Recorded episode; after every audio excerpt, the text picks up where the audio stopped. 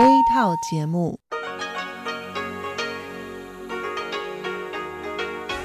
ที่นี่สถานีวิทยุเรดิโอไต้หวันอินเตอร์เนชันแนล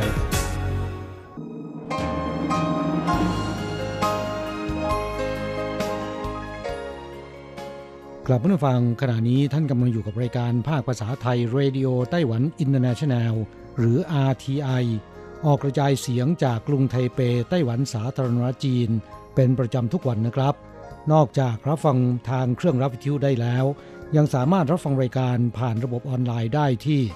thai.rti.org.tw หรือที่ RTI Fanpage นะครับ ขอเชิญติดตามรับฟังรายการของเราได้ ตั้งแต่บัดนี้เป็นต้นไป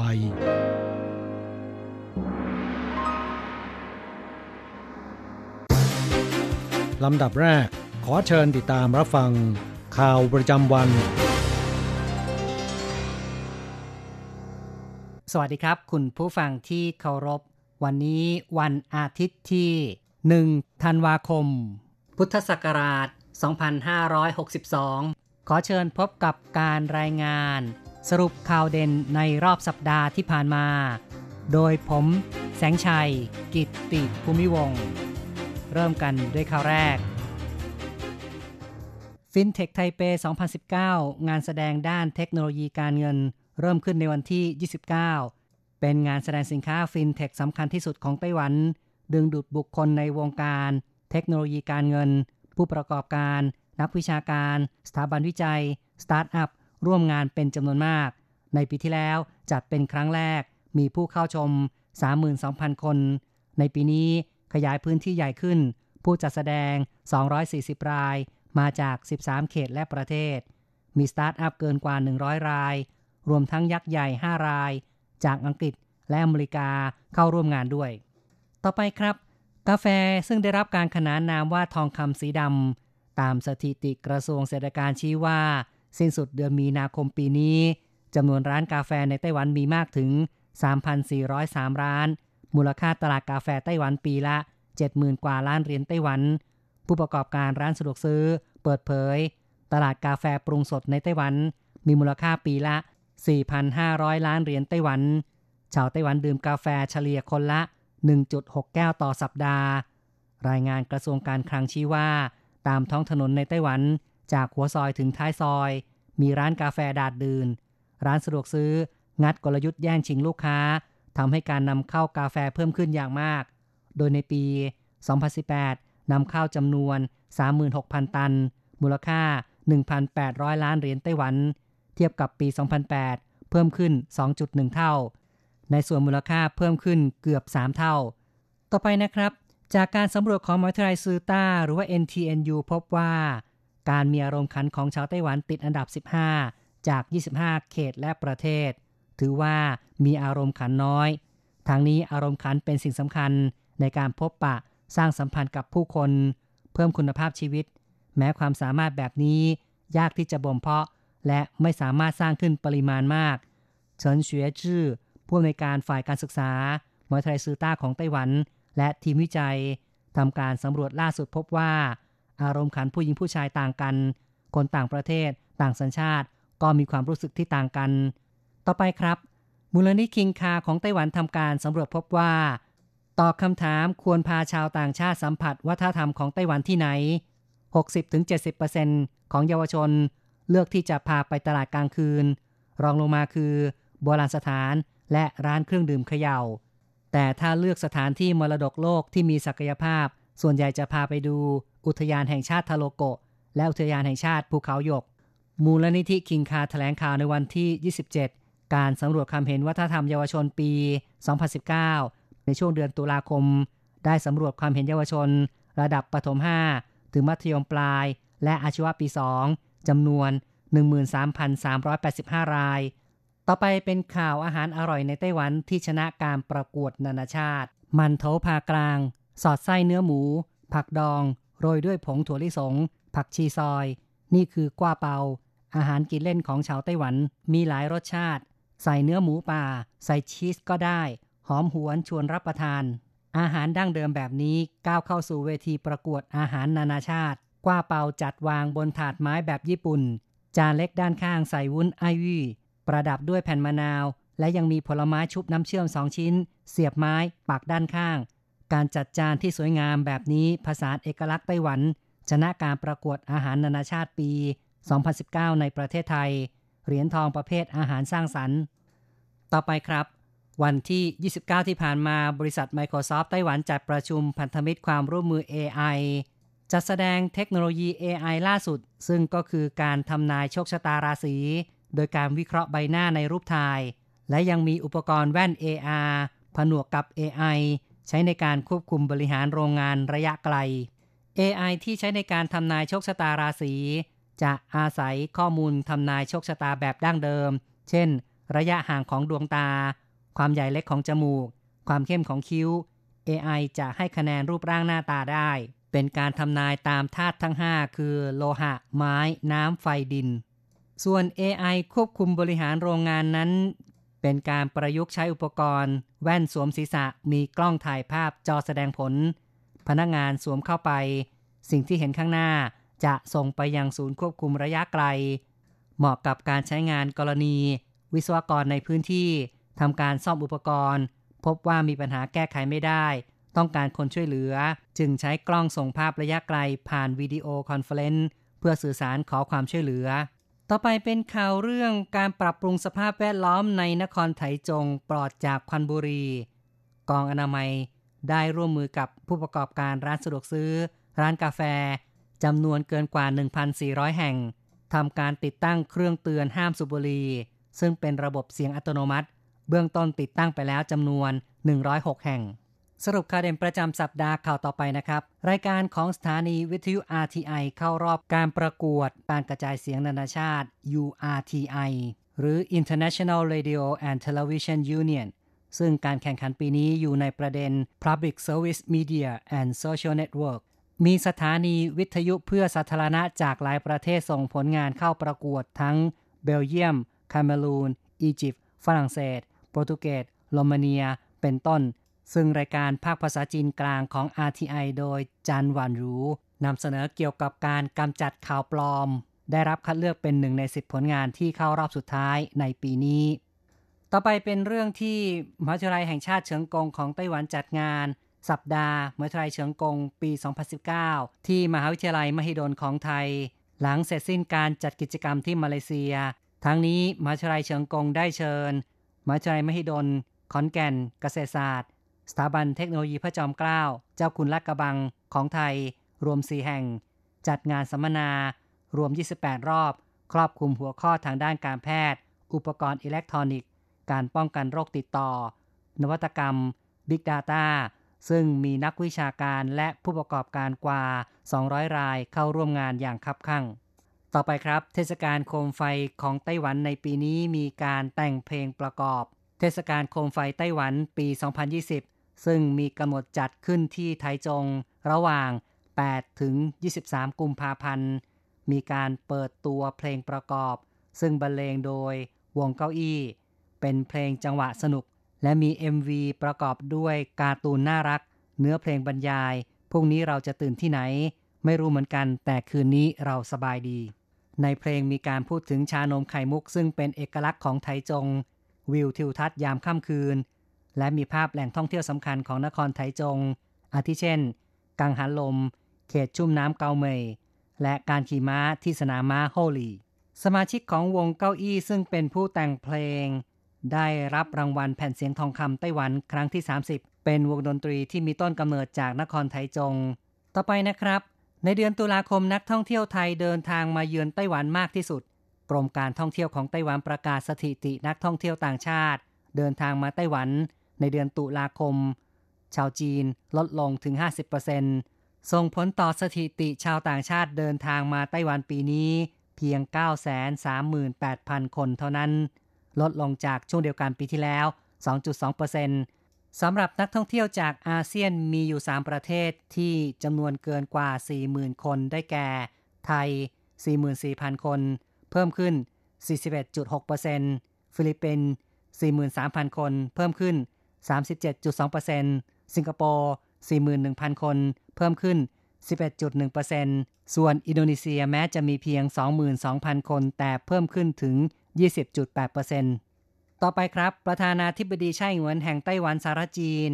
กล่าวขณะให้การต้อนรับคณะสมาชิกสภาผู้แทนราษฎรสหรัฐในวันที่ 26 ระบุว่าสถานการณ์ฮ่องกงที่เลวร้าย สะท้อนให้เห็นความสำคัญไต้หวันกับสหรัฐ ต้องร่วมมือกันปกป้องเสรีภาพและประชาธิปไตย ผู้นำไต้หวันกล่าวว่าไต้หวันตั้งอยู่ในจุดยุทธศาสตร์แนวหน้าภูมิภาคอินโดแปซิฟิกเป็นปราการด่านแรกของ การปกป้องค่านิยมประชาธิปไตย ในช่วงหลายเดือนที่ผ่านมา ชาวฮ่องกงเรียกร้องเสรีภาพประชาธิปไตย ถูกปราบปรามอย่างรุนแรง สถานการณ์เลวร้าย เป็นสิ่งสะท้อน ความสำคัญไต้หวันกับสหรัฐต้องร่วมมือกัน ต่อไปเป็นเรื่องของความนิยมในการเลี้ยงสุนัขหรือว่าแมว สถิติกองคุ้มครองสัตว์นครนิวไทเประบุ นับจากปี 2558 พลเมืองนครนิวไทเป รับสุนัขจรจัดไปเลี้ยง 5,022 ตัวขณะที่แมวจรจัดรับไป 4,033 ตัว ต่อมา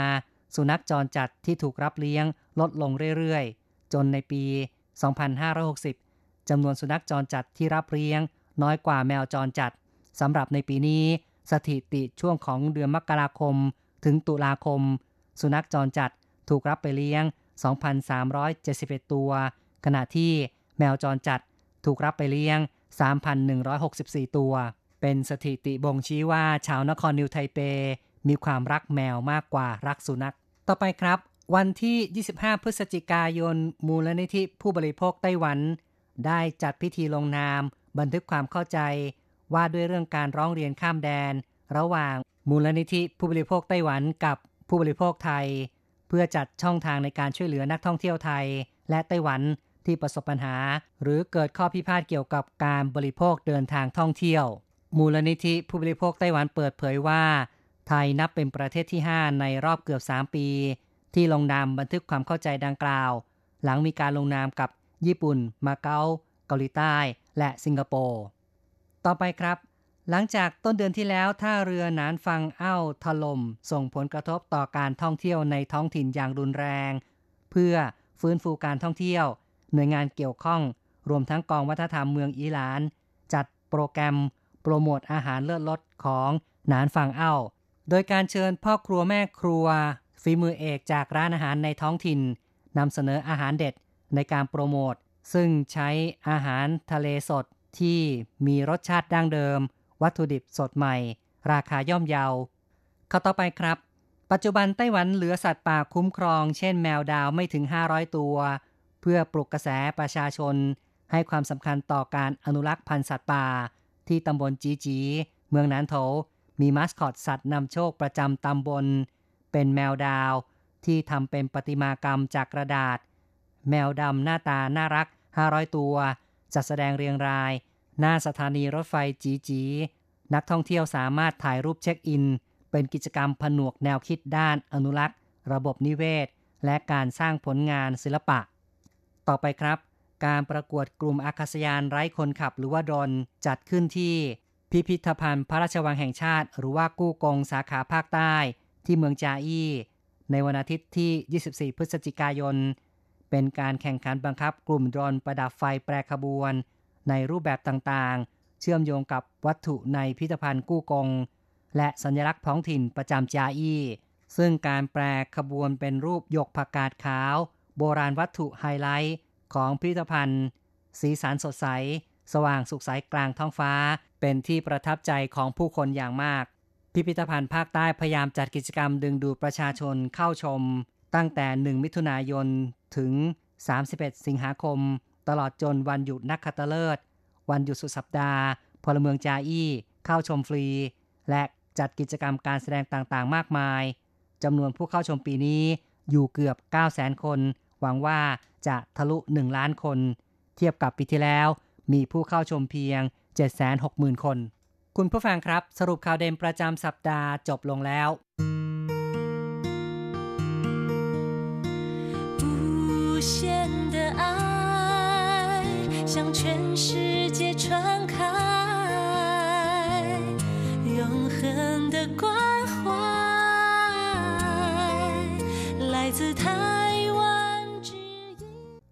อะไรกำลังฮอต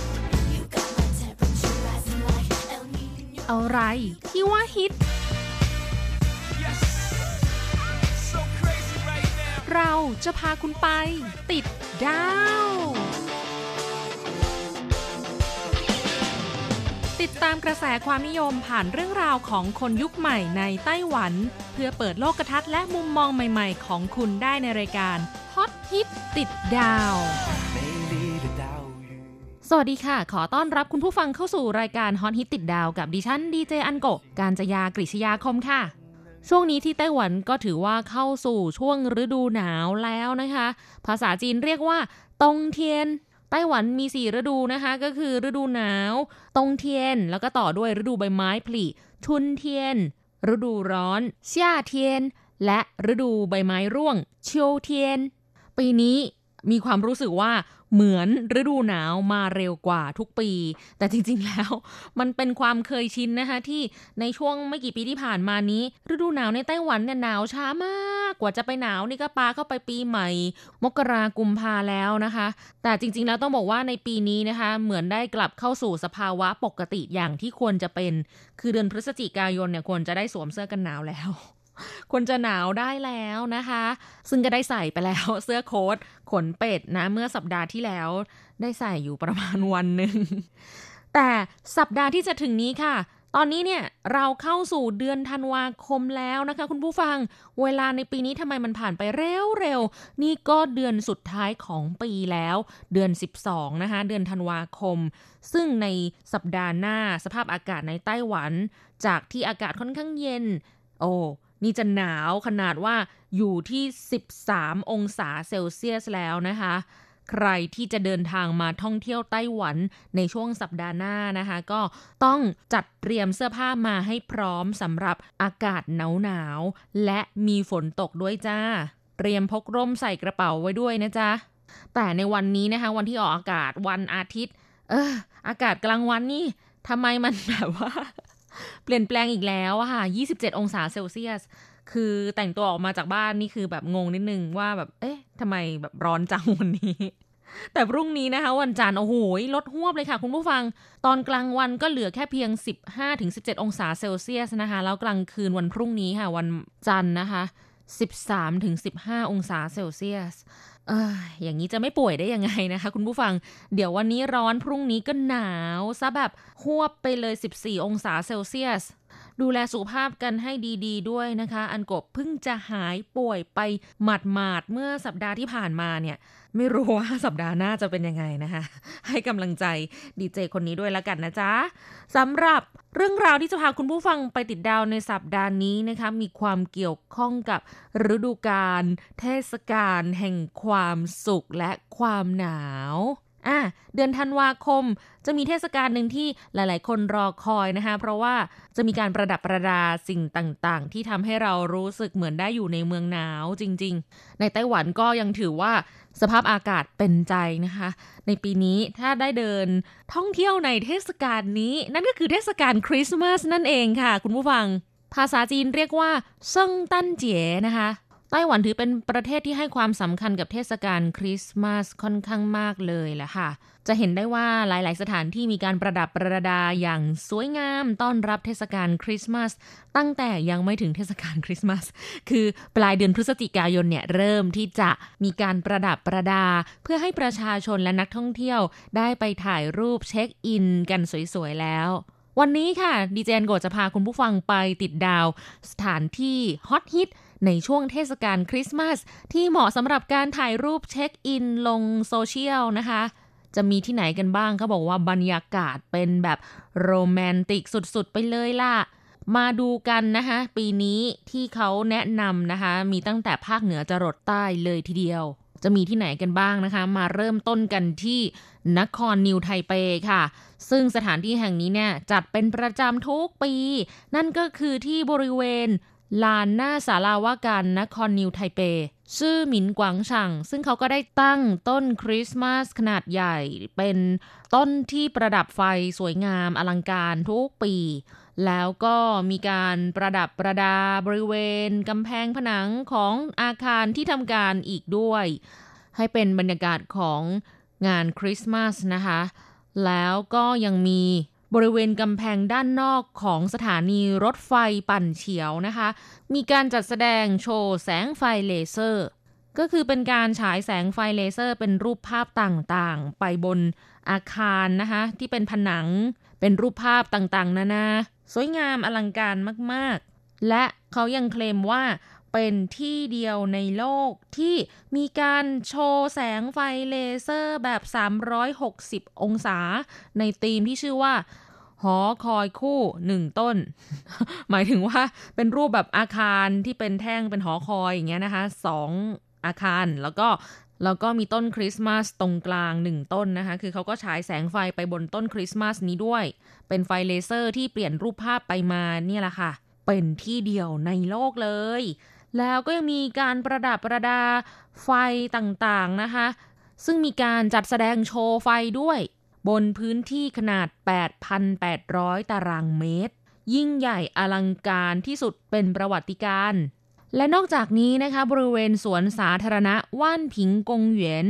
ซึ่งอยู่ข้างๆ สถานีรถไฟปั่นเฉียวนะคะ ก็เป็นโซนที่จัดแสดงไฟ ประดับประดา ในปีนี้เขาได้ซื้อลิขสิทธิ์ของญี่ปุ่นมานะคะ เป็นตัวการ์ตูนสุดฮิตค่ะ เจ้ากระต่าย อูซางิและเป็ดน้อยพิสุเกะนะคะหรือที่คนไต้หวันเขาเรียกกันว่าคานาเฮคานาเฮจริงๆ แล้วเป็นชื่อนามปากกาของนักวาดการ์ตูน เจ้าตัวการ์ตูนสุดฮิตนี้นะคะ เป็นของญี่ปุ่น คนไต้หวันชอบมาก อันโกเองก็ชอบนะคะ มันน่ารักมากเลย ก็ ซื้อลิขสิทธิ์มาประดับที่บริเวณจัดแสดงโคมไฟที่สวนสาธารณะ ว่านผิงกงเหวียนซึ่งเขาก็จะเอาตัวการ์ตูนคานาเฮนี้แหละค่ะ ไปเป็นส่วนหนึ่งของไฟคริสต์มาสนะคะ โดยมีทั้งหมด 6 รูปแบบด้วยกัน ไปถ่ายรูปกันมันเลยล่ะค่ะ เรียกได้ว่า ลงทุนแบบอลังการงานสร้างมาก ๆ นะคะสำหรับเทศบาลนครนิวไทเป ซึ่งการจัดงานนี้เนี่ย มีชื่อด้วย เขาใช้ชื่อว่าเทศกาล 2019二零一九年新北市歡樂耶誕城 Christmas Land in New Taipei City เมืองคริสต์มาสในนครนิวไทเป ไปท่องเที่ยวและถ่ายรูปกันได้นะคะ ซึ่งการเดินทางก็สะดวกมาก ๆ สามารถเดินทางโดยการนั่งรถไฟฟ้า สายสีน้ำเงินไปลงที่สถานีปั่นเฉียวค่ะ ขึ้นมานะคะ ก็จะเจอกับบริเวณที่จัดงานไฟกระแทกตาเลยค่ะ อลังการละลานตาไปหมดเลย ซึ่งเขาก็เริ่มจัดงานไปแล้วตั้งแต่วันที่ 15 พฤศจิกายน แล้วก็จะจัดลากยาวไปจนถึงวันที่ 1 มกราคมปี 2020 ค่ะ มาต่อกันที่สถานที่แห่งที่สองนะคะ อันนี้เราจะก้าวเข้ามาสู่เมืองหลวงนั่นก็คือกรุงไทเปค่ะ เป็นถิ่นเก่าของอันโกะนะคะ นั่นก็คือที่กงกวนอยู่ใกล้ๆกับมหาวิทยาลัยแห่งชาติไต้หวันนั่นเอง เราจะไปที่งานเทศกาลคริสต์มาสกงกวน2019เออหลิงอีโจเนียนกงกวนซ่งตั้นจี้ ซึ่งเริ่มจัดงานตั้งแต่วันที่ 30 พฤศจิกายนไปจนถึงวันที่ 31 ธันวาคมค่ะ งานนี้เขาจัดขึ้นที่บริเวณ สวนของการประปากรุงไทเปค่ะ ไทเปจื้อไหลสุยเวียนนะคะ ซึ่งงานนี้เนี่ยเขาเน้นในเรื่องของการใช้สวนดอกไม้มาประดับประดากับไฟคริสต์มาสแล้วก็ใช้มาสคอตนำโชคของเทศบาลกรุงไทเปนะคะ นั่นก็คือพี่หมี ฉงจั่นหรือหมีบราโวซึ่งเป็นหมีดำไต้หวัน สัตว์สัญลักษณ์ของไต้หวันนั่นเองค่ะ เป็นมาสคอตตัวการ์ตูนที่เด็กๆชื่นชอบ และในงานนี้นะคะ พี่หมีเฉียงจั่นหรือหมีบราโวก็ทำหน้าที่เป็นมาสคอตประจำงานด้วย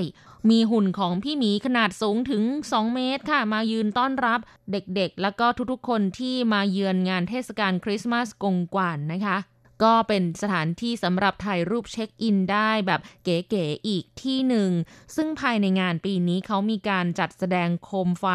ถึง 4 ธีมด้วยกันเป็นงานที่เปิดให้เข้าชมฟรีนะคะ ไม่ต้องเสียค่าบัตรผ่านประตูใด ๆ ทั้งสิ้น และกิจกรรมนี้จะจัดขึ้นทุกวันศุกร์ไปจนถึงวันอาทิตย์ค่ะ ตั้งแต่ สัปดาห์นี้นะคะไปจนถึงสัปดาห์สุดท้ายสิ้นปี และจะเปิดให้เข้าชมไปจนถึงเวลา 20 นาฬิกาค่ะ ต่อมาเราลงไปที่ภาคกลางกันบ้างนะคะสำหรับการจัดงาน World Dream Christmas in Taichung City 2019年台中耶诞梦想世界จัดขึ้นที่นครไถจงนะคะ และงานนี้ก็ได้เป็นการรวบรวมเอาตัวละครการ์ตูนชื่อดังของดิสนีย์มาประดับประดาเข้ากับงานเทศกาลโคมไฟคริสต์มาส ซึ่งเขาก็ได้เอาตัวการ์ตูนของเพื่อนจากดิสนีย์นะคะ ไม่ว่าจะเป็นมิกกี้เมาส์มินนี่เมาส์โดนัลดักเป็ดเดซี่เป็นตัวละครคลาสสิกของดิสนีย์เลย ซึ่งก็มีหลายธีมด้วยกันอ่ามีพวกเจ้าหญิงดิสนีย์ด้วย มีธีมของวินนี่เดอะพูด้วย มี Disney Tsum Tsum ด้วยเอามาจัดเรียงวางอยู่บริเวณทางน้ำไหลนะคะ ที่เป็นคลองริมทางเดินของนครไถจงที่ คนไถจงเขาเรียกว่า綠川แล้วก็柳川 ซึ่งเริ่มไปตั้งแต่บริเวณหน้าสถานีรถไฟเก่า ไถจงจิ้วไถจงหัวเชอจันแล้วก็ยังมีกิจกรรมพิเศษนะคะ ทุกวันพระหัสไปจนถึงวันอาทิตย์ค่ะ บริเวณลานหน้าสถานีรถไฟเก่าไถจงก็จะมีการจัดแสดงโชว์ไฟมายากลค่ะ และช่วงกลางคืนสุดสัปดาห์นะคะ ทางเทศบาลนครไถจงก็ได้เชิญ วงดนตรีของท้องถิ่นนะคะมาแสดงบรรเลงเพลง ประกอบการ์ตูนดิสนีย์ให้ได้ฟังแบบเคลิ้มๆถ่ายรูปไปด้วย โอ้โห บรรยากาศโรแมนติกสุดๆ ไปเลย งานนี้ก็ฟรีอีกเช่นกันนะคะ ไม่ควรพลาดเลยละค่ะและเราก็ลงไปสู่ภาคใต้ของไต้หวันกันแล้วนะคะสำหรับนครไถหนาน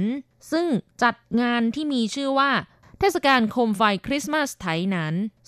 2019二零一九年台南聖誕燈節ซึ่งจะเริ่มจัดงานตั้งแต่เดือนธันวาคมนี้ โดยทางเทศบาลนครไถหนานเลือกสถานที่จัดงานที่พิพิธภัณฑ์วิจิตรศิลป์ไถหนานแห่งที่สอง台南美術館二館 ที่บริเวณลานหน้าศูนย์วัฒนธรรม ซินอิง ซินอิงเหวินฮว่าจงซินกวางช่างค่ะ และที่สวนสาธารณะจ๋าฮามู่กงเหวียนเป็นสถานที่สำหรับการประดับประดาโคมไฟคริสต์มาสนะคะ ซึ่งความพิเศษของที่งานนี้นะคะ นั่นก็คือ ใช้เทคโนโลยี AR หรือ Augmented Reality เข้ามาประกอบกับการแสดงโคมไฟ ริสต์มาสอีกด้วย AR คืออะไรนะคะ เทคโนโลยี AR ก็คือเทคโนโลยีที่นำภาพเสมือนที่เป็นรูปแบบ 3 มิตินะคะ มาจำลองเข้าสู่โลกจริงผ่านกล้องค่ะ ซึ่งก็จะทำให้เราเนี่ยได้เข้าไปอยู่ในภาพแบบเสมือนจริงนั่นเองจะเหมือนจริงยังไงแค่ไหนนะคะ ก็ต้องไปสัมผัสประสบการณ์ด้วยตัวคุณเองค่ะ ที่นครไถหนานค่ะ และสถานที่สุดท้ายนะคะใต้ สุดของเกาะไต้หวันเลยนั่นก็คือที่เมืองผิงตงค่ะ ที่เทศกาลคริสต์มาสผิงตง ผิงตงเซิงตั้นเจ๋ในปีนี้นะคะธีมของการจัดงานเนี่ยไม่เหมือนกับปีที่แล้ว เพราะปีที่แล้วเขาเป็นกระแสของสีชมพู คือเป็นธีมสีชมพูเลย แต่ปีนี้เปลี่ยนธีมเป็นคริสต์มาสสีทอง จินเซอร์เยตันซึ่งงานนี้นะคะจัดขึ้นที่สวนสาธารณะผิงตง ผิงตงกงเหวียนโดยมีการจัดแสดงโคมไฟถึง 14 ธีมด้วยกันค่ะ จัดงานตั้งแต่วันที่ 21 ธันวาคมนะคะไปจนถึงวันคริสต์มาสค่ะ 25 ธันวาคม เป็นเวลา 5 วันด้วยกัน คุณผู้ฟังที่อยู่ที่เมืองผิงตง หรือมีโอกาสได้ไปท่องเที่ยวที่นั่น ก็อย่าลืมไป เที่ยวชม เทศกาลคริสต์มาสที่บรรยากาศเป็นสีทองอารามที่เมืองผิงตงกันนะคะ ช่วงเดือนนี้นะคะก็บรรยากาศถือว่าน่าไปท่องเที่ยวมาก ๆ อากาศแบบหนาวๆแบบนี้เนี่ยมันดูแบบโรแมนติกขึ้นกว่าปกตินะคะ คุณผู้ฟังไปเที่ยวที่ไหนกันมาก็อย่าลืมเขียนจดหมายเข้ามาพูดคุยกันในรายการนะคะ อันโกะกำลังรอจดหมายจากคุณผู้ฟังอยู่ค่ะสำหรับวันนี้ลาไปแล้วค่ะ พบกันใหม่สัปดาห์หน้าขอให้คุณผู้ฟังมีความสุขสนุกสนานและสดใส สวัสดีค่ะ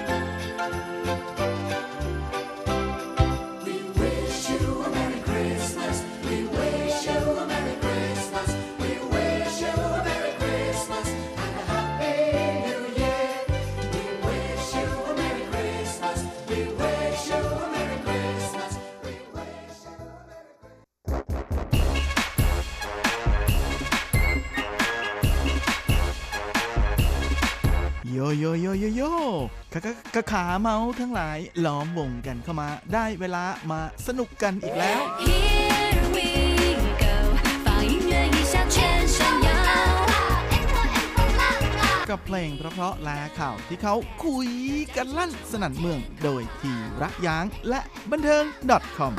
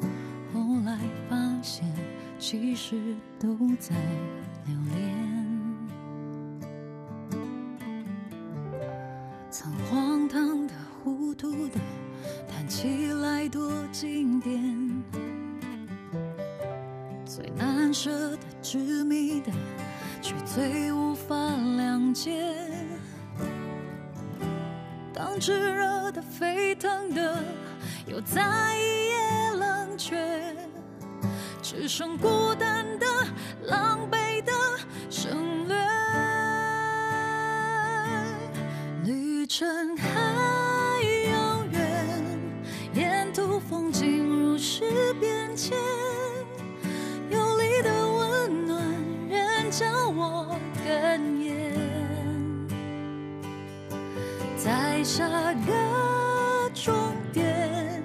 也许还能驻足怀缅，留在时光里珍藏的那些。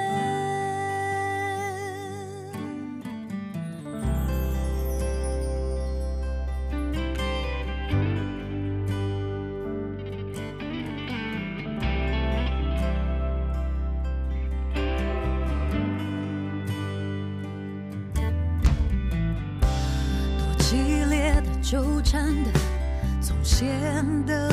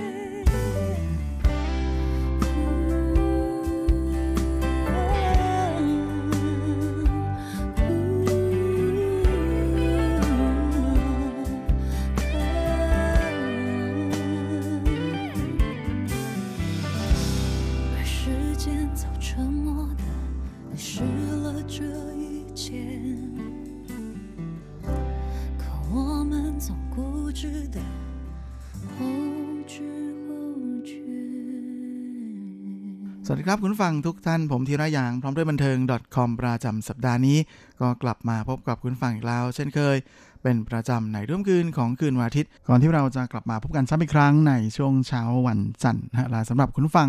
ที่รับฟังผ่านทางอินเทอร์เน็ตนั้นก็สามารถรับฟังย้อนหลังได้ด้วยนะทั้งทางเว็บไซต์ของภาคภาษาไทย RTI หรือทางแอปที่อยู่บนมือถือของทุกท่านและสำหรับสัปดาห์นี้เราก็มาทักทายกันด้วยผลงานล่าสุดของสาว อาหลินนะกับงานเพลงที่มีชื่อว่าหลุยเคอร์บทเรียนแห่งการเดินทางนะซึ่งเธอใช้ชื่อภาษาอังกฤษว่า The Passenger และสำหรับร้องเพลงชุดล่าสุดของเธอชุดนี้ก็เป็นอีกหนึ่งซิงเกิลนะฮะที่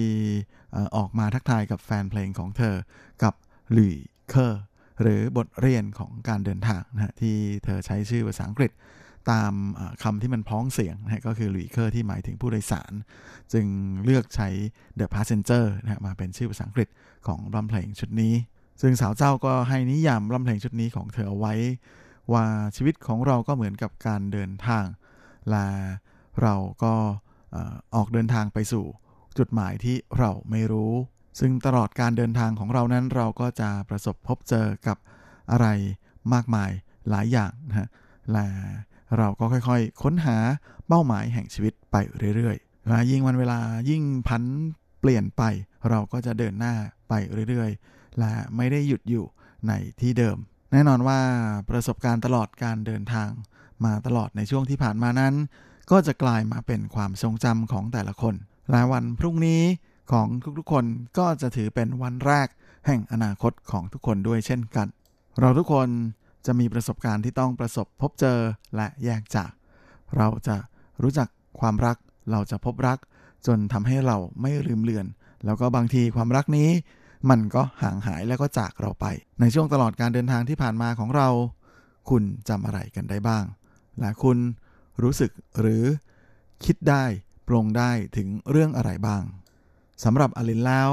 ไม่ว่าจะเป็นการเดินทางของชีวิตของเธอ หรือการเดินทางที่เป็นการเดินทางจริง ๆ ในชีวิตประจำวัน ในช่วงตลอดระยะทางที่ผ่านมา เธอจะมีความรู้สึกที่แอบซ่อนอยู่ แล้วก็รู้สึกและสัมผัสได้อยู่หลายอย่างและความรู้สึกเหล่านี้เอง ก็ถือเป็นบทเรียนที่เธออจะต้องเรียนรู้ แล้วก็จะต้องก้าวข้ามผ่านมันไปให้ได้ เพราะว่าไม่ว่าจะอย่างไรสุดท้ายแล้ว สิ่งเหล่านี้ต่างก็ถือเป็นชิ้นส่วนต่างๆ ที่เอามาต่อ เข้าไว้เป็นชีวิตของเราเป็นชีวิตของเธอ และแน่นอนด้วยความที่อลินเองเธอก็มีโอกาสไปทำงานในหลาย ๆ แห่งทั่วโลกนะก็มีโอกาสได้เดินทางไกลไปยังหลายประเทศมากและแม้ว่าสถานที่ที่เธอเคยไปเยี่ยมเยือนมานั้น จะมีอยู่มากมาย แต่ในทุกๆเมืองที่เธอไปถึง เธอก็มักจะเป็นการไปใช้ชีวิตแบบเร็ว ๆ รีบ ๆ เพราะว่าเป็นการเดินทางไปทำงานจน ไม่มีโอกาสได้สัมผัสกับชีวิตหรือประสบการณ์รวมไปถึงวัฒนธรรมของที่นั้นๆ ซึ่งแน่นอนว่ามันทำให้ในจิตใจของเธอในความรู้สึกของเธอแล้วเนี่ยมันเป็นอะไรที่ทำให้เธอรู้สึกเสียดายมากๆซึ่งเธอก็เล่าให้ฟังนะบอกว่ามีอยู่ปีหนึ่งในช่วงวันเกิดเนี่ยพอดีว่าเป็นช่วงที่เธอจะต้องบินไปขึ้นเวทีที่ซีอัน และช่วงที่ระหว่างนั่งอยู่บนเครื่องบินนั้น เธอก็ ได้ยินคนผู้โดยสารคนอื่นๆเนี่ยเขาก็คุยกันอย่างตื่นเต้นทีเดียวนะว่าพอไปถึงแล้วเนี่ยจะไปเที่ยวที่ไหนจะไปดูอะไร จะไปกินอะไร ก็เป็นอะไรที่ทำให้เธอรู้สึกว่าสตันไปเลยนะเพราะเธอไม่มีโอกาสได้ทำอะไรแบบนั้น แม้ว่าจะเดินทางเยอะมาก ๆก็ตามและทำให้เธอรู้สึกว่าแม้ว่า เธอจะมีโอกาสได้ไปยังเมืองต่างๆ ไปยังที่ต่างๆ มากมายมากกว่าคนอื่น แต่ว่าสิ่งที่เธอทำเมื่อเธอไปถึงแล้ว ก็คืออยู่แค่แถวบริเวณสถานที่จัดงาน หรือไม่ก็อยู่ที่โรงแรม และหลังจากเสร็จงานก็มาสนามบินแล้ว เพราะฉะนั้นก็เลยแทบจะไม่มีโอกาสที่จะไปค้นหา หรือว่าไปสัมผัสประสบการณ์ของชีวิตเลย ซึ่งเป็นอะไรที่ทำให้เธอต้องหันกลับมานึกย้อน ถึงตัวเธอเอง บอกว่าพวกเราทุกคนที่เหมือนกับเป็นนักเดินทางนี้ อยู่บนเครื่องบินลำเดียวกัน แต่ว่าแต่ละคนต่างก็มีจุดหมายปลายทาง แล้วก็มีประสบการณ์ที่แตกต่างกัน และความและประสบการณ์เหล่านี้เองสำหรับทุกคนแล้วมันก็กลายมาเป็นสิ่งที่มีอิทธิพลที่แตกต่างกันไปในแต่ละคน และความรู้สึกที่มันเปี่ยมล้นออกมาแบบนี้ก็เลยทำให้อลินเธอ ได้เป็นแรงบันดาลใจในการเขียนเพลงนะก่อนที่เธอจะเขียนเป็นบทเพลงเพลงนี้ออกมาหลุยเคอร์บทเรียนแห่งการเดินทางนะหรือ The Passenger เนี่ยโดยลินเธอเป็นคนแต่งทำนองเพลงเองนะแล้วก็เนื้อเพลงนั้นเป็นฝีมือของนักแต่งเนื้อเพลงคนดังอย่างหลุยอีชิวซึ่งงานเพลงเพลงนี้ทั้งเพลงเลยนะก็จะเริ่มต้นด้วยจังหวะเพลงแบบง่าย เพื่อจะให้เสียงร้องนะอันอบอุ่นและเปลี่ยมไปด้วยพลังของอลินนั้น สามารถแสดงออกมาได้อย่างเต็มที่นะแล้วก็เป็นการแสดงถึงสื่อถึงความรู้สึกของเธอนะต่อแฟนเพลงเดอลินก็บอกว่าในการเดินทางแต่ละครั้ง เธอก็จะมีโอกาสได้เจอกับคนแปลกหน้า ซึ่งจริงๆแล้วพวกเขาเหล่านี้ก็เหมือนกับเป็นกระจกที่เมื่อเธอไปมอง แล้วก็ไปสังเกต แล้วก็ไปรู้สึก สิ่งต่างๆที่พวกเขาเหล่านี้ได้แบ่งปันออกมา ก็ทำให้เธอได้มีโอกาสมองสะท้อนไปถึงความรู้สึกที่อยู่ภายในใจของตัวเองพร้อมนี้สาวเจ้าก็ยังเล่าอีกบอกว่า แต่ก่อนตอนที่มีโอกาสได้เดินทางไปต่างประเทศบินไปบินมานั้น ก็รู้สึกสนุกเหมือนกับไปเที่ยว แต่พอหลังจากที่มีอายุมากขึ้น มีประสบการณ์ในชีวิตมากขึ้น ความรู้สึกที่เกิดขึ้นมันก็เลยเปลี่ยนไป เธอบอกว่ามันก็เหมือนกับสิ่งที่เธอได้รับเวลาที่อยู่บนเวที แล้วก็ตอนที่เธอแสดงออกไป แม้ว่าการทำงานของเธอชีวิตของเธอจะทำให้เธอมีโอกาสได้ใช้ชีวิตอยู่กับครอบครัวหรือเพื่อนๆน้อยลง แต่ว่าในชีวิตของคนเรามันก็จะต้องมีการเลือกแบบนี้แหละ ที่จะเลือกอะไรบางอย่าง แล้วก็ยอมเสียอะไรบางอย่าง ซึ่งในสิ่งที่เธอยอมเสียไปนี้ เธอก็จะพยายามอย่างเต็มที่ที่จะมาชดเชยในสิ่งที่ขาด และนี่ก็คืออ การบ้านที่เธอจะต้องเรียนรู้จากการเดินทางแห่งชีวิตของเธอ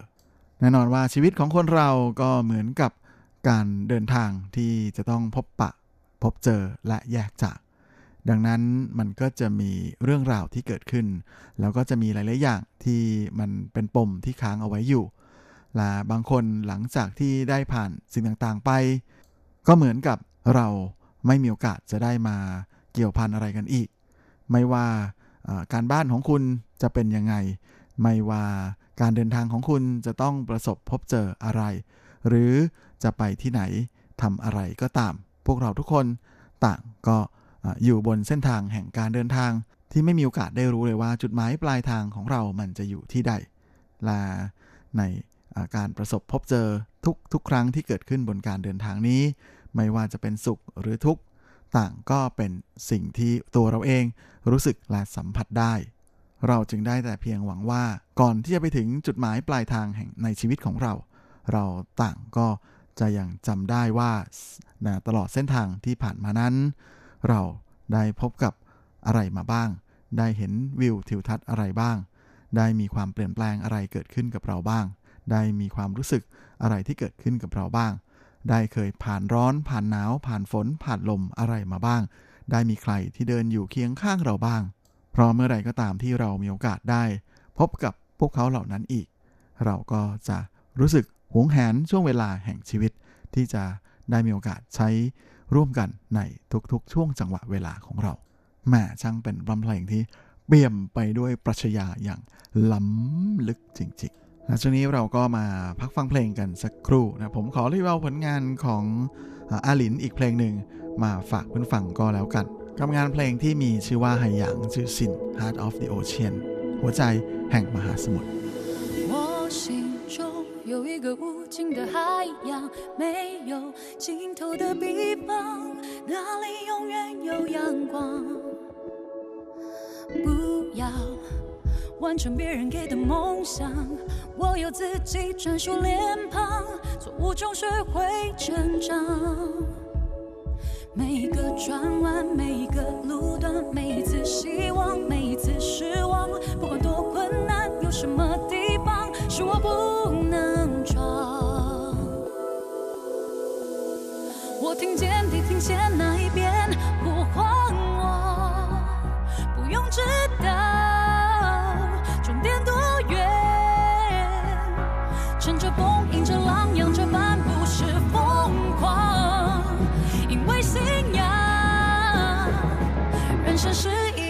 耀眼坚强的流浪。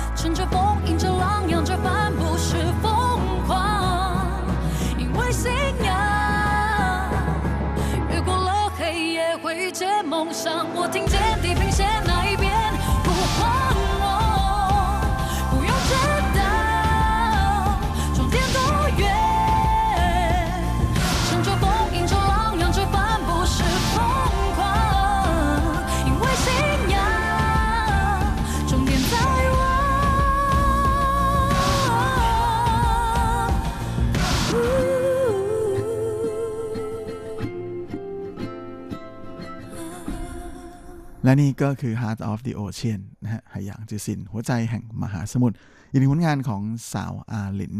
ก็หวังว่าคงจะเป็นที่ถูกใจแฟนๆ ของเธอนะครับ และช่วงนี้เราก็มาเข้าสู่ช่วงท้ายของรายการกันกับข่าวคราวความเคลื่อนไหวที่น่าสนใจ ในว่าบันเทิงในช่วงของซุปซิป .com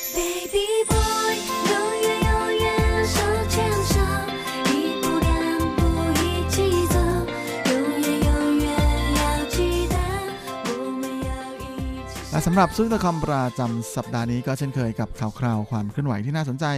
ในวันบันเทิงแบบจีนจีนฮะและสำหรับสัปดาห์นี้เราก็มาเริ่มกันที่ข่าวเศร้าประจำสัปดาห์กัน นั่นก็คือข่าวการจากไปนะอย่างกระทันหันของ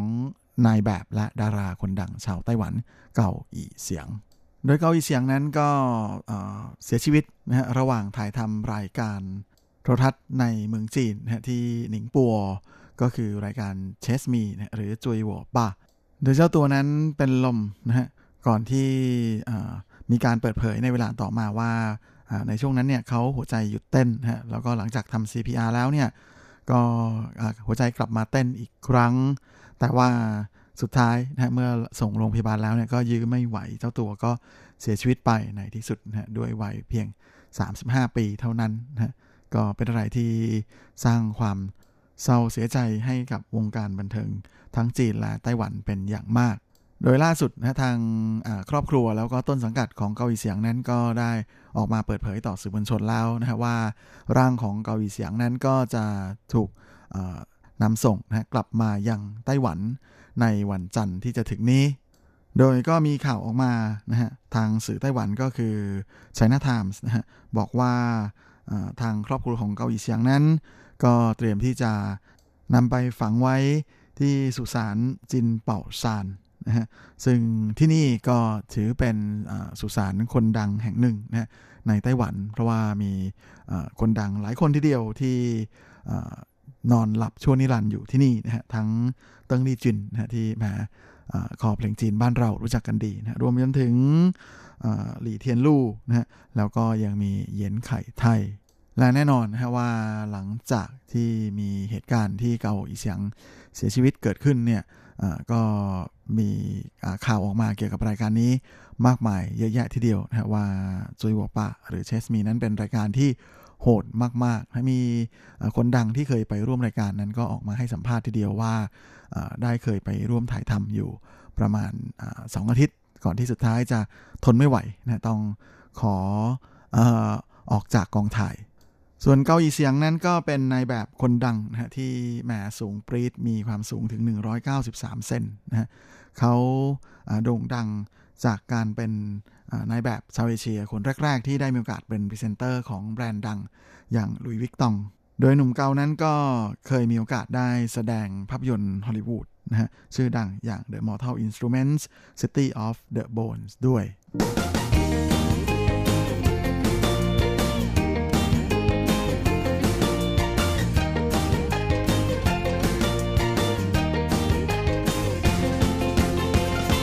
อีกข่าวในวันนี้ก็มาดูกันที่ข่าวคราวที่เป็นความร่วมมือนะระหว่างไต้หวันกับมาเลเซีย นั่นก็คือซีอูฮวาหยวนนะหรือในชื่อภาษาอังกฤษว่า The Garden of the Evening Mist นะฮะซึ่งเป็นฝีมือการกำกับของผู้กำกับรุ่นใหม่คนดังชาวไต้หวันนะลินชูหยู่นะฮะแล้วก็มีดาราสาววัยดึกคนดังชาวไต้หวันมาแสดงด้วยนั่นก็คือจางไอเจียนะฮะและมีลูกศิษย์ ที่เป็นศิษย์รักของจางไอเจียนะฮะเป็นดาราสาวชาวมาเลเซียหลีซินเจียมาร่วมแสดงนำด้วยนะฮะโดยทั้งคู่นั้นแสดงบทเดียวกันนะฮะเป็นบทของนางเอกตอนช่วงต่างวัยต่างอายุ ในขณะที่พระเอกของภาพยนตร์เรื่องนี้นั้นก็ได้ดาราญี่ปุ่นคนดังอย่างอาเบะฮิโรชิมาร่วมแสดงนำ แน่นอนนะฮะว่าภาพยนตร์เรื่องนี้นั้นก็กลายเป็นกระแสฮือฮาในช่วงของเทศกาลม้าทองคำหรือจินหมาเจียงที่เพิ่งจะจบลงนะฮะโดยภาพยนตร์เรื่องนี้ก็ได้รับการโหวตจากบรรดาผู้ชมของจินหมาจิงจันนะหรือเทศกาลภาพยนตร์ Golden Horse นั้น ให้เป็นภาพยนตร์ยอดฮิตได้ถึงอันดับที่ 2 ทีเดียว แล้วก็นอกจากนี้ยังได้รับคำชมจาก อ่าผู้กำกับชาวไต้หวันคนดังที่เป็นผู้กำกับระดับโลกอย่างอังลีนะหรือลีอันว่าเป็นภาพยนตร์ที่ดีมากๆนะฮะและไม่เพียงเท่านั้นนะฮะยังได้รับเสียงกระแสตอบรับจากคนดังในวงการหลายคนทีเดียวนะฮะอย่างเช่นหนุ่มกวางเหลียง นักร้องชื่อดังอดีตหนึ่งในสองหนุ่มวินเหลียงผินที่ปัจจุบันนั้น ก็กลายมาเป็นนักร้องเดี่ยวนะฮะก็ยกย่องมาก ๆว่าไม่สามารถจะ หาสรรหาคำพูดมาอธิบายความยอดเยี่ยมของภาพยนตร์เรื่องนี้ได้ แต่ว่าภาพยนตร์เรื่องนี้เนี่ยก็ทำให้เขาทั้งรู้สึกตื้นตัน แล้วก็รู้สึกประทับใจรวมถึงยังสร้างความช็อกให้กับเขามาก ในขณะที่อีกหนึ่งนักร้องดังชาวไต้หวันไต้ไอหลิงนั้น ก็บอกว่า การแสดงของนักแสดงทุกคนในภาพยนตร์เรื่องนี้เป็นอะไรที่สุดยอดมาก ๆทำให้เธอขนลุกอยู่ตลอดเวลาเลยนะครับทั้งทำแล้วก็นอกจากนี้ก็ยังทำให้เธอรู้สึกเศร้าเสียใจไปตามโชคชะตาของตัวละครในเรื่องมาก ๆ แล้วก็แน่นอนว่าเธอร้องไห้แทบจะตลอดเลย ด้านดาราชาวไต้หวันหลี่เชียนน่านะก็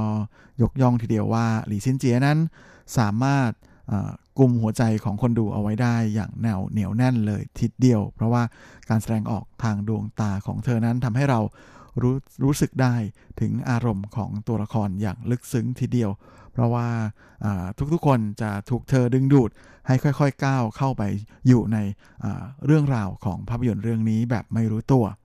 โดยภาพยนตร์เรื่องนี้ก็เป็นผลงานที่หลี่ซินเจียเธอกลับมาทักทายกับแฟนๆของเธออีกครั้งหลังจาก ห่างหายไปนานถึง 4 ปีทีเดียวนะสำหรับผลงานบนจอเงิน และในภาพยนตร์เรื่องนี้เนี่ยเธอก็ยังคง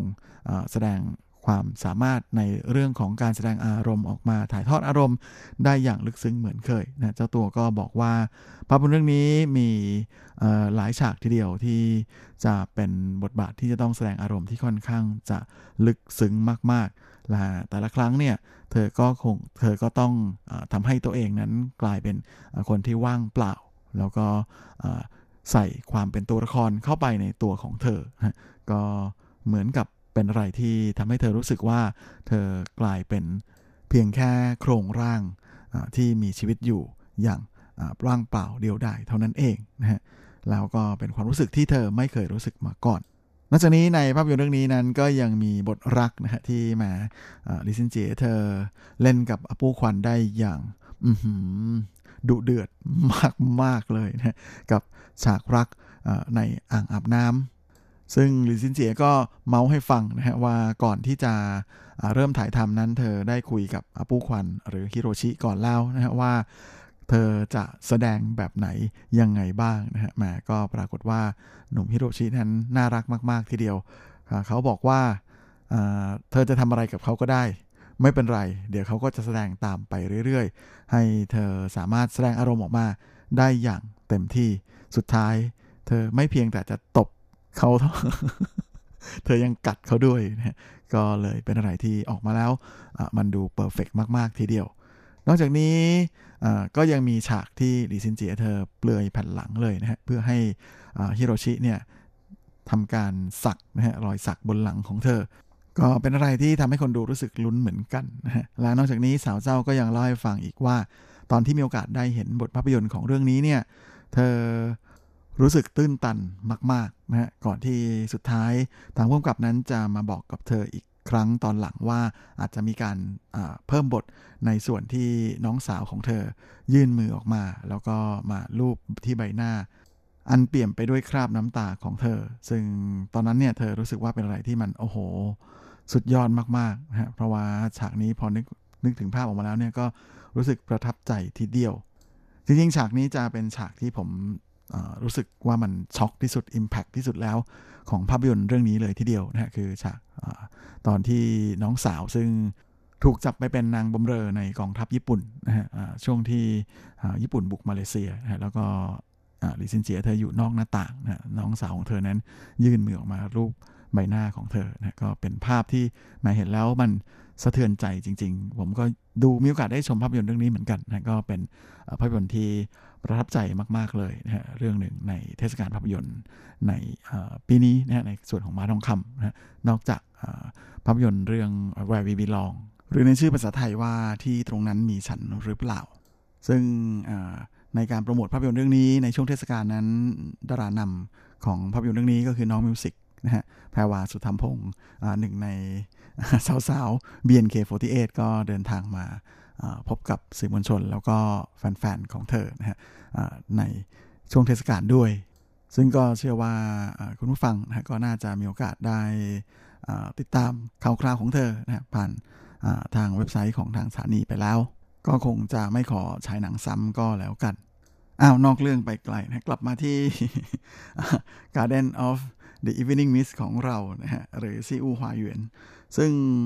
ภาพยนตร์เรื่องนี้เนี่ยด้วยความที่ เป็นฝีมือของหลินซูยนะฮะพุ่มกับคนดัง ก็เลยทำให้ได้รับความสนใจในวงกว้างไม่น้อยเลยทีเดียวนะแม้แต่แฟนสาวนะฮะอย่างดาราสาวเซี่ยหวีเฉียวก็ช่วยแฟนหนุ่มโปรโมทภาพยนตร์เรื่องนี้แบบเต็มที่ทีเดียวนะฮะโดยได้เหมาโรงภาพยนตร์นะเพื่อที่จะฉายรอบพิเศษนะสำหรับเพื่อนๆแล้วก็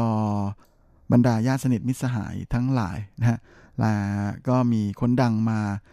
ร่วมชมภาพยนตร์เรื่องนี้กันไม่น้อยทีเดียวนะฮะทั้งเคอร์จาเยี่ยนนะหรือว่าฟงเสี่ยวเย่รวมไปถึงจางซูเหาและยังมีเฉินเหยียนซีเจิ้งเป่าอีนะเกาอิงเซียนแถมยังมียูทูบเบอร์คนดังอย่างฟั่งหัวมาร่วมงานด้วยนะฮะแล้วก็ยังมีดาราดัง ๆ อีกหลายคนทั้งหยางจินหวานะฮะหรือซ่งหวินฮวา มีอู่สงนะฮะแล้วก็จางเซี่ยวเฉินอินซินนะฮะลาดาราตลกเหลียงเฮ่อฉินนะฮะนางเอกสาวคนดังเจียนซูมั่น แล้วก็ยังมีใช่เจียอินอู้มากันเต็มโรงเลยทีเดียวนะฮะไม่น่าแปลกใจที่แหมจะมีคนมาเยอะนะเพราะว่า แฟนแฟนไม่ใช่ฮะแฟนตัวจริงนะฮะโปรโมทเต็มที่ขนาดนี้ โดยเซี่ยเฉาเธอยังทำบัตรเชิญด้วยตัวเองด้วยนะฮะแล้วก็ขณะที่ลินซูยกับสาวเซียนั้นก็คอยยืนต้อนรับแขกนะฮะที่เชิญมาที่ด้านหน้าโรงภาพยนตร์ทุกคนทีเดียว โดยหลังจากจบการฉายภาพยนตร์แล้วเนี่ยก็ได้มีการพูดคุยนะกับบรรดาผู้ชมที่เข้ามานะประมาณ 10 กว่านาที ซึ่งก็เป็นอะไรที่แหมกระแสตอบรับดีทีเดียว แน่นอนนะครับว่าหลังจบภาพยนตร์นั้นเราคนดังดาราทั้งหลายที่มาร่วมชมด้วยเนี่ยก็จะไปช่วยกันโปรโมทกันไม่น้อยเลยทีเดียวนะเจียนซูมันก็บอกว่าถือเป็นภาพยนตร์ฟอร์มยักษ์นะที่เธอชอบมาก ๆ ในขณะที่ฟงเฉาเย่ก็บอกว่า ชอบมากๆ เป็นหนังที่ดีมาก ภาพที่ถ่ายออกมา สวยทีเดียว การแสดงของนักแสดงทุกคนก็ดีมากๆ สามารถดึงดูดอารมณ์คนดูได้ดีทีเดียว แล้วก็นอกจากนี้วิธีการในการเล่าเรื่อง ก็ยังเป็นวิธีที่สุดยอดมากๆ มีความสุขกับทุกๆ วินาทีที่ได้ชมภาพยนตร์เรื่องนี้เลย ด้านซ่งหวินฮวานะก็บอกว่าเป็นภาพยนตร์ที่มีเรื่องราวที่ค่อนข้างจะดึงดูดมาก ๆเลยทำให้เธอ รู้สึกได้ถึงความเศร้าโศกแสะเทือนใจจนน้ำตาไหลแทบจะตลอด เธอชอบมากๆกับภาพยนตร์เรื่องนี้ ซึ่งผมก็บอกด้วยว่าผมก็ชอบมาก ๆ เหมือนกันนะช่วงนี้กำลังฉายอยู่ ใครที่สนใจก็ไปดูกันได้เลยนะครับ